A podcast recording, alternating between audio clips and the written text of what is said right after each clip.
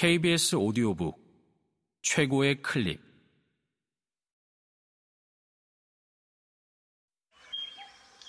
KBS 오디오북.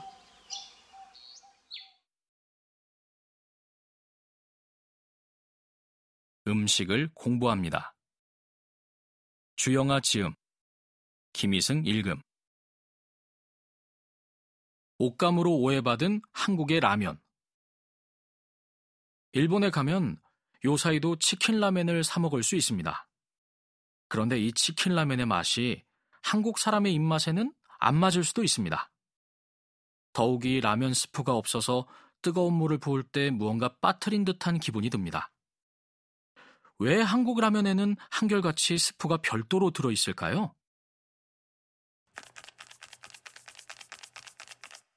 사연은 이러합니다. 삼양식품 창업자 전중류는 일본에서 인스턴트 라면이 유행한다는 소문을 듣고 아직 한국과 외교 관계가 없었던 1962년 일본에 갑니다.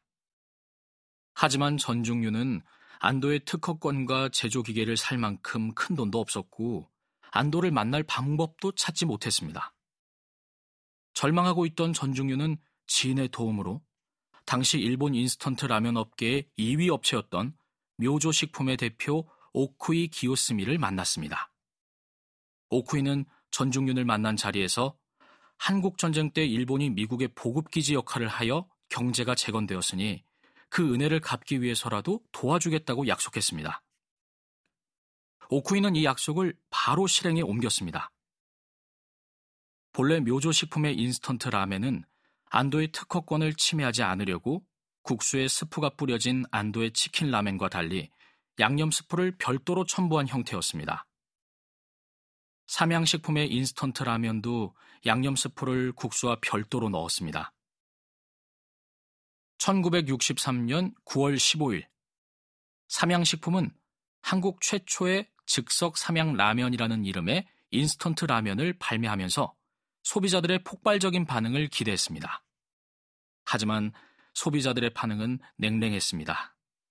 특히 즉석 삼양 라면이란 이름에서 즉석과 삼양이란 말은 알았지만 라면이 도대체 무엇인지 몰랐습니다. 심지어 라면을 라면, 곧 옷감의 한 종류로 여긴 사람도 적지 않았습니다. 결국 삼양식품에서는 1963년 10월 여러 신문에 광고를 내면서 즉석을 즉석 국수로 바꾸었습니다. 라면이 국수라는 점을 강조한 것이었습니다. 이 마케팅 전략은 점차 성공을 거두었습니다.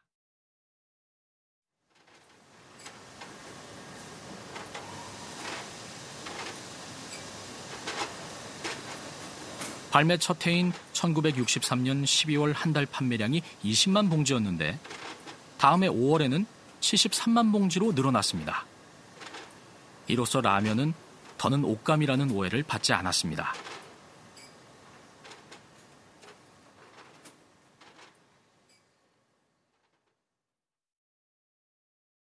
음식 이름의 내력을 따져라.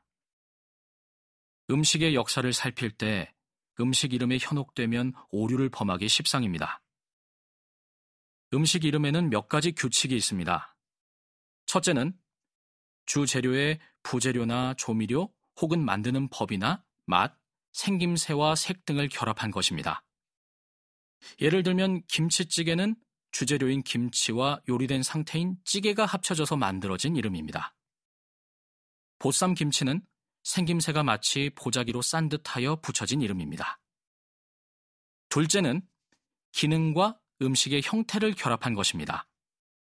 해장국은 국의 일종으로 해장이란 기능을 가진 음식입니다. 셋째는 설화를 음식의 이름으로 채택한 것입니다. 탕평채는 조선 영조 때 탕평책을 논하는 자리의 음식상에 처음 올라서 생긴 이름이라는 설화가 있습니다. 하지만 이 설화를 뒷받침할 역사적 사료는 아직 발견되지 않았습니다. 설화에서 유래했다는 음식의 이름은 대부분 후대에 각색된 것이 많습니다.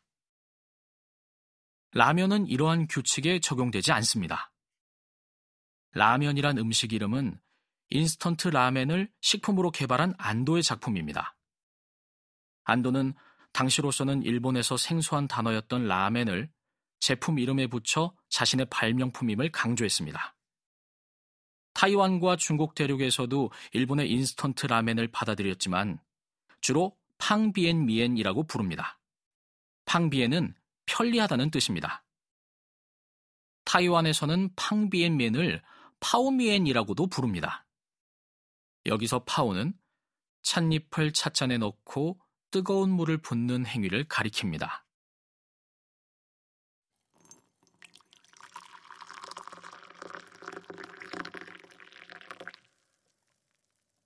찻잎을 파오하듯이 튀긴 국수에 뜨거운 물을 붓는다고 해서 이런 이름이 생겼습니다. 일본 인스턴트 라멘의 개발 업체인 닛신 식품은 1994년에 광둥성에 현지 공장을 세웠습니다. 이때 내놓은 제품 중 하나가 치킨 라멘입니다. 이 치킨 라멘의 중국어 표기는 鸡汤拉面이었습니다. 국수를 만드는 기술인 拉面이 본고장 중국 대륙에서 음식 이름으로 바뀌는데 치킨 라멘의 중국식 번역이 큰 역할을 했습니다. 일본어 라멘이 중국어 라미엔이 되면서 중국 사람들도 란저우의 우육면을 라미엔이라고 불렀습니다. 란저우 사람들은 여전히 우육면이라고 부르지만 란저우 바깥의 도시에서는 란저우 라미엔이라고 부릅니다. 모두 치킨 라멘의 확산이 가져온 결과입니다. 음식 이름에는 다이성, 곧 한 단어에 두 개 이상의 어휘적 의미가 있는 경우가 많습니다. 이 다이성 속에는 역사가 담겨 있습니다. 따라서 음식의 역사를 살필 때 가장 먼저 음식 이름의 내력을 따져야 합니다.